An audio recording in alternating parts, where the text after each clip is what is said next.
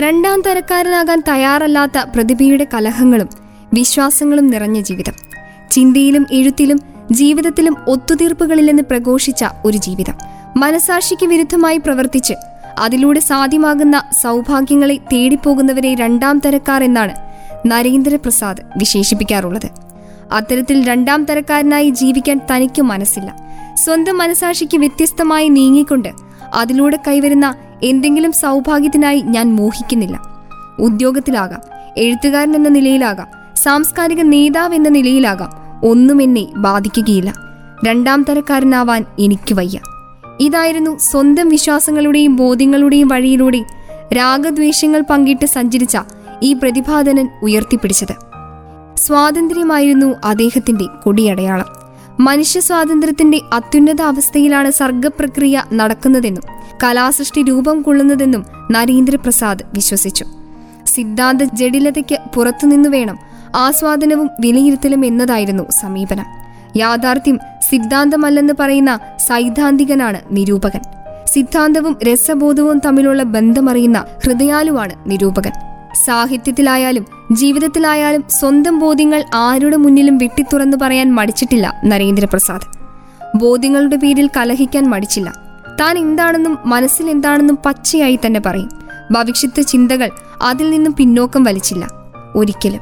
അന്യർക്ക് എന്ത് തോന്നുമെന്ന കാര്യത്തെ ഓർത്തൊന്നും വ്യാകുലപ്പെട്ടിട്ടുമില്ല. അത് സാഹിത്യത്തെയും എഴുത്തിനെയും സൗന്ദര്യാത്മകമായി വിലയിരുത്തുമ്പോഴും അരങ്ങിൽ പുതിയ ഭാഷ്യങ്ങൾ ചമയ്ക്കുമ്പോഴും മാത്രമല്ല ജീവിതത്തിന്റെ സാധാരണീയതകളിലും ഈ അസാധാരണമായ തുറന്നു പറച്ചിലുകൾ നരേന്ദ്രപ്രസാദ് നടത്തി. ജാതി പറഞ്ഞാലെന്ത്? പോലുള്ള ലേഖനങ്ങളുടെ പേരിൽ നരേന്ദ്രപ്രസാദ് യാഥാസ്ഥിതികവാദിയാകുന്നുവെന്ന് വിമർശിച്ചവരുണ്ട്. പക്ഷേ അദ്ദേഹം അത് ഗൗനിച്ചില്ല. ബോധ്യമായത് പറഞ്ഞു. ഉറച്ചു തന്നെ. ജീവിതത്തിന്റെ അവസാന ഘട്ടത്തിൽ വിശേഷിച്ചും ചലച്ചിത്ര മേഖലയിലേക്ക് എത്തിയതിനു ശേഷം പലതരത്തിലുള്ള ഒത്തുതീർപ്പുകൾക്ക് നരേന്ദ്രപ്രസാദ് തയ്യാറായതായി ആക്ഷേപം ഉന്നയിച്ചവരുണ്ടായിരുന്നു. പക്ഷേ അത്തരം വിമർശനങ്ങളൊന്നും അദ്ദേഹത്തെ കാര്യമായി ബാധിച്ചില്ല. വിഗ്രഹഭജ്ജനായിരുന്ന എഴുത്തുകാരൻ യാഥാസ്ഥിതികനായി എന്നുവരെ പറഞ്ഞു വെച്ചവരുണ്ടായിരുന്നു. നരേന്ദ്രപ്രസാദ് പക്ഷേ അവയൊന്നും കണക്കിലെടുക്കുക പോലും ചെയ്തില്ല. സ്വന്തം വഴിയിലൂടെ യാത്ര ചെയ്യുക തന്നെയായിരുന്നു ഇക്കാലവും. അവസാന കാലം വരെ മനസാക്ഷി വിരുദ്ധമായ പ്രവൃത്തികളെ അകറ്റി നിർത്തി. സന്ധി ചെയ്യാതെ ജീവിക്കാൻ ശ്രമിച്ചു. ജീവിതത്തിൽ പല കർമ്മ മേഖലകളിൽ വ്യാപൃതനാകാൻ സാധിക്കുക. അവയിലൊക്കെ അന്യദൃശ്യമായ പ്രതിഭാവിശേഷത്തോടെ പ്രവർത്തിക്കാൻ സാധിക്കുക. കാലത്തിന്റെ ചുമരുകളിൽ സ്വന്തം കയ്യൊപ്പ് മറ്റാർക്കും സാധിക്കാനാവാത്ത വണ്ണം പതിപ്പിക്കുക. നരേന്ദ്രപ്രസാദ് എന്ന പ്രതിഭാശാലിയുടെ ജീവിതത്തിന്റെ കരുത്ത് അതാണ്. അധ്യാപകൻ നിരൂപകൻ നാടകകാരൻ ചലച്ചിത്രകാരൻ പ്രഭാഷകൻ തുടങ്ങി എത്രയേറെ ദൗത്യങ്ങൾ ആ ജീവിതത്തിനുണ്ടായിരുന്നു. ഏകജന്മത്തിൽ എത്രയേറെയോ ഭാവങ്ങൾ.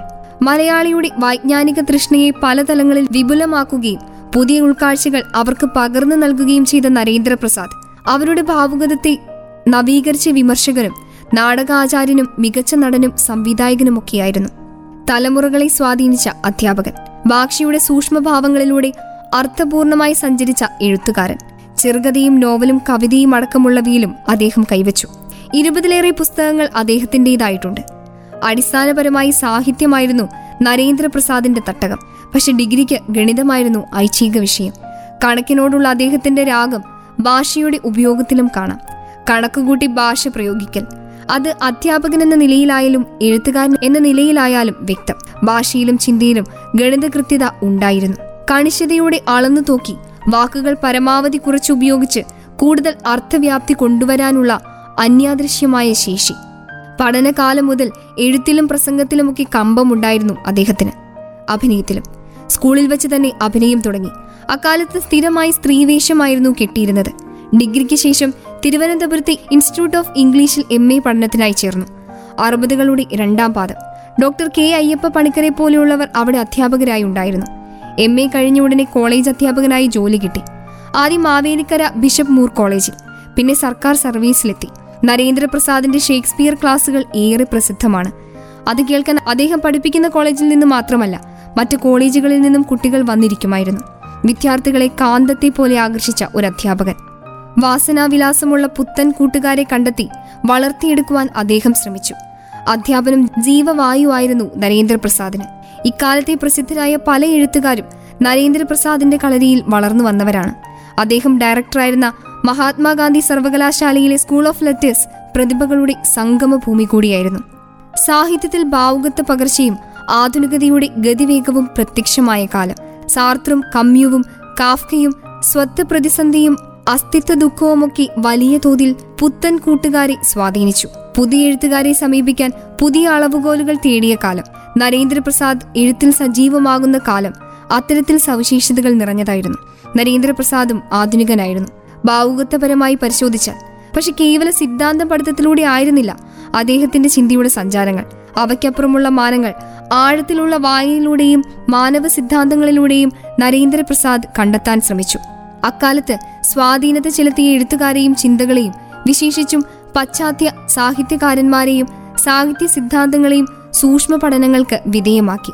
അവയുടെ രാഷ്ട്രീയമായ ഉള്ളടക്കങ്ങളും കാതലും കണ്ടെത്തി അസ്തിത്വത്തെ സ്വയം വിശദീകരിക്കുന്ന തലത്തിലേക്ക് നരേന്ദ്രപ്രസാദ് വിപുലീകരിച്ചു.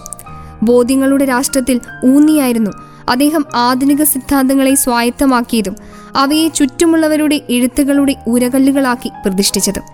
സാർത്രയുടെയും മറ്റു ചിന്തകളെ പിൻപറ്റിക്കൊണ്ട് അദ്ദേഹം നിരവധി ലേഖനങ്ങളും പഠനങ്ങളും എഴുതി. അവയുടെ അന്തസ്ഥലങ്ങളിൽ നിന്നുകൊണ്ട് മലയാളത്തിലെ പുത്തൻ എഴുത്തുകളെ പഠിക്കാനും അവയെക്കുറിച്ച് എഴുതാനും ശ്രമിച്ചു. മലയാള നാടും മാതൃഭൂമിയും പോലുള്ള മുന്തിയ പ്രസിദ്ധീകരണങ്ങളിൽ അദ്ദേഹത്തിന്റെ രചനകൾ വെളിച്ചം കാണുകയും ചെയ്തു.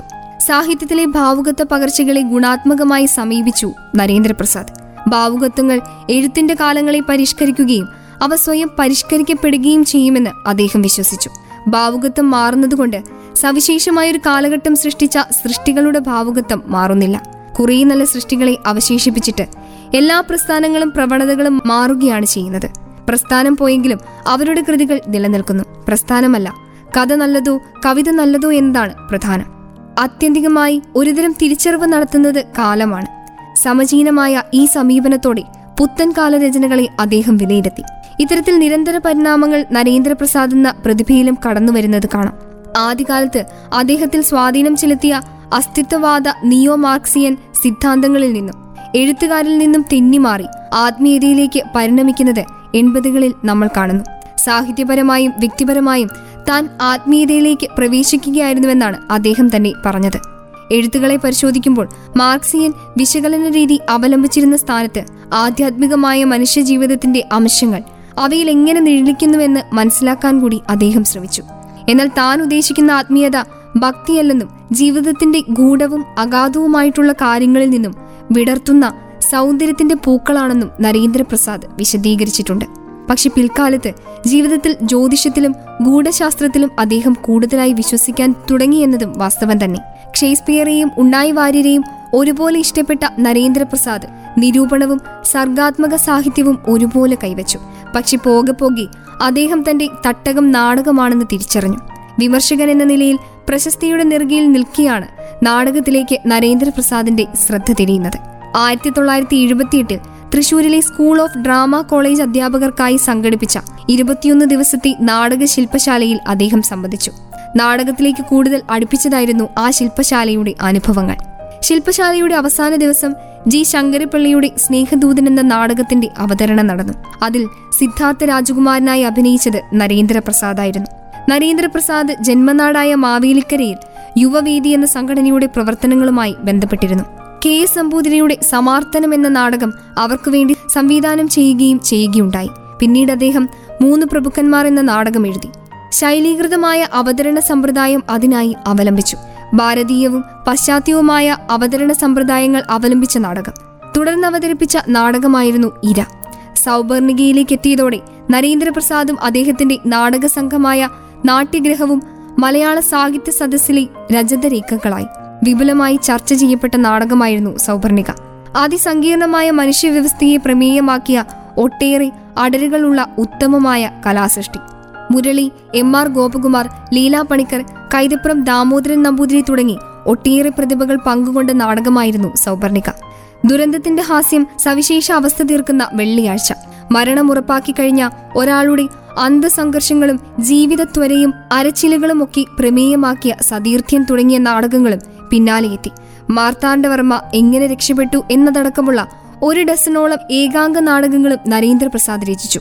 സാമുവേൽ ബെക്കറ്റിന്റെ ഗോതയെ കാത്ത് സി എൻ ശ്രീകണ്ഠൻ നായരുടെ ലങ്കാലക്ഷ്മി ചെറുകാടിന്റെ നോവലായ ശനിദശയുടെ നാടകാവിഷ്കാരം വോൾസാങ്കിയുടെ ചതുപ്പിൽ പാർക്കുന്നവർ തുടങ്ങിയ നാടകങ്ങളും നരേന്ദ്രപ്രസാദ് സംവിധാനം ചെയ്തു. സി ജെ തോമസും ഗിരീഷ് കർണാടും രചിച്ച ചില നാടകങ്ങളുടെ റിഹേഴ്സലുകൾ ആരംഭിച്ചുവെങ്കിലും അവ പാതിവഴിയിൽ അവസാനിപ്പിച്ച സംഭവങ്ങൾ ഇതിനിടയിലുണ്ടായി. നരേന്ദ്രപ്രസാദ് ഏറെ ജനകീയനാകുന്നത് ചലച്ചിത്ര രംഗത്ത് എത്തിയതിനു ശേഷമായിരുന്നു. ശബ്ദ കലാകാരൻ എന്ന നിലയിൽ നേരത്തെ തന്നെ ചലച്ചിത്ര മേഖലയുമായി അദ്ദേഹം ബന്ധം സ്ഥാപിച്ചിരുന്നു. എൻ മോഹനന്റെ ചെറുകഥയെ അടിസ്ഥാനമാക്കി ശ്യാമപ്രസാദ് സംവിധാനം ചെയ്ത പെരുവഴിയിലെ കരിയിലകൾ എന്ന ടെലിഫിലിമും ശ്യാമപ്രസാദിന്റെ തന്നെ മരണം ദുർബലം എന്ന സീരിയലും അദ്ദേഹത്തിലെ നടനെ ശ്രദ്ധേയനാക്കി. അസ്ഥികൾ പൂക്കുന്നു ഉണ്ണിക്കുട്ടന് ജോലി കിട്ടി തുടങ്ങിയ സമാന്തര സിനിമകളും ആ അഭിനേതാവിനെ കൂടുതൽ ജനശ്രദ്ധയിലേക്ക് എത്തിച്ചു. വൈകാതെ അദ്ദേഹം മുഖ്യധാര സിനിമയിലേക്ക് എത്തുകയും വിപുലമായ ആസ്വാദക വൃന്ദത്തെ നേടിയെടുക്കുകയും ചെയ്തു. ഉത്സവമേളമായിരുന്നു ആ വഴി തുറന്നത്. തലസ്ഥാനത്തിലെ പ്രതിനായക വേഷം നരേന്ദ്രപ്രസാദിനെ കൂടുതൽ ജനകീയനാക്കി. തുടർന്നങ്ങോട്ട് അദ്ദേഹം മുഖ്യധാര സിനിമയിലെ അവിഭാജ്യ ഘടകമായി മാറി. ഏകലവ്യൻ പൈതൃകം ആറാം തമ്പുരാൻ മേലേപ്പറമ്പിൽ ആൺവീട് ചേട്ടൻ ബാവ അനിയൻ ബാവ കഥാപുരുഷൻ സൂസന്ന തുടങ്ങി പേരെടുത്തു പറയേണ്ട എത്രയെത്ര സിനിമകൾ. നൂറ്റിപ്പത്തിലേറെ സിനിമകളിൽ നരേന്ദ്രപ്രസാദ് അഭിനയിച്ചു. മുഖ്യധാര സിനിമയുടെ വാർപ്പ് മാതൃകകളിൽ നിന്നും സമദൂരം പാലിച്ച നടനായിരുന്നു നരേന്ദ്രപ്രസാദ് എന്നും പറയാം. എല്ലാ അർത്ഥത്തിലും വ്യത്യസ്തമായ ആകാരവും പ്രകാരവും. സാധാരണ നടന്മാർക്കുള്ള ആകാര സൗഷ്ഠവമോ മെയ്വഴക്കമോ ഒന്നും അദ്ദേഹത്തിന് കൈമുതലായിട്ടുണ്ടായിരുന്നില്ല. എന്നാൽ അദ്ദേഹത്തിന്റെ ഏറ്റവും മൂർച്ചയേറിയ ആയുധം ശബ്ദമായിരുന്നു. പ്രൊഫസർ അലിയാർ എഴുതുന്നു അഗാധഗർത്തങ്ങളിൽ വീണു മുഴങ്ങുന്നത് പോലെയുള്ള ശബ്ദം. ആ ശബ്ദത്തിന്റെ സൂക്ഷ്മ വിന്യാസങ്ങളിലൂടെ വാചികാഭിനയത്തിന്റെ സമസ്ത സാധ്യതകളെയും പ്രസാദ് പുറത്തെടുത്തു.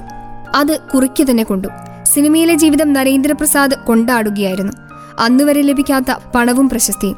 അദ്ദേഹം ജീവിതത്തെ ആഘോഷങ്ങളുടെ തിരുനാൾ ഉത്സവമാക്കി മാറ്റി. അദ്ദേഹത്തിന്റെ വാക്കുകൾ കേൾക്കുക. ഇനി ഞാൻ പറയട്ടെ എന്തിനാണ് ഞാൻ സിനിമയിൽ വന്നതെന്ന്? യൗവനത്തിൽ വൃദ്ധനെ പോലെ ജീവിച്ചവനാണ് ഞാൻ. ഇപ്പോൾ വാർദ്ധക്യത്തിലേക്ക് അടുക്കുമ്പോൾ എനിക്ക് യൗവനത്തിലേക്ക് തിരിച്ചു പോകണം. എന്റെ പേനയ്ക്കോ നിങ്ങളുടെ വാക്കിനോ ജീവൻ നൽകാൻ കഴിയാത്ത എന്തോ ഒന്നില്ലേ? ആ വലിയ ഒന്നുണ്ടല്ലോ. അതാണ് ഞാനിപ്പോൾ അനുഭവിക്കുന്നത്. നന്ദി. രണ്ടായിരത്തി മൂന്ന് നവംബർ മൂന്നിന് പലവിധ രോഗങ്ങളാൽ പീഡിതനായിരുന്ന നരേന്ദ്രപ്രസാദ് ഓർമ്മയായി. തിരുവനന്തപുരം സംസ്കൃത കോളേജിലെ അദ്ദേഹത്തിന്റെ സഹപ്രവർത്തകനായ അധ്യാപകൻ പത്മനാഭൻ നായർ കണക്കുകൂട്ടി പ്രവചിച്ചതുപോലെ അൻപത്തിയേഴാം വയസ്സിൽ തന്നെ. പ്രിയതാരത്തിന്റെ ഓർമ്മകൾക്ക് മുൻപിൽ കൂപ്പുകൈകളോടെ പ്രഭാത പ്രത്യേക പരിപാടി ഇവിടെ പൂർണമാവുന്നു. നിങ്ങൾക്കൊപ്പം ഇത്രയും നേരം ഉണ്ടായിരുന്നത് ഞാൻ ആദി. തുടർന്നും കേട്ടുകൊണ്ടേയിരിക്കൂ radio Mangalam ninety one point two. നാടിനൊപ്പം നേരിനൊപ്പം.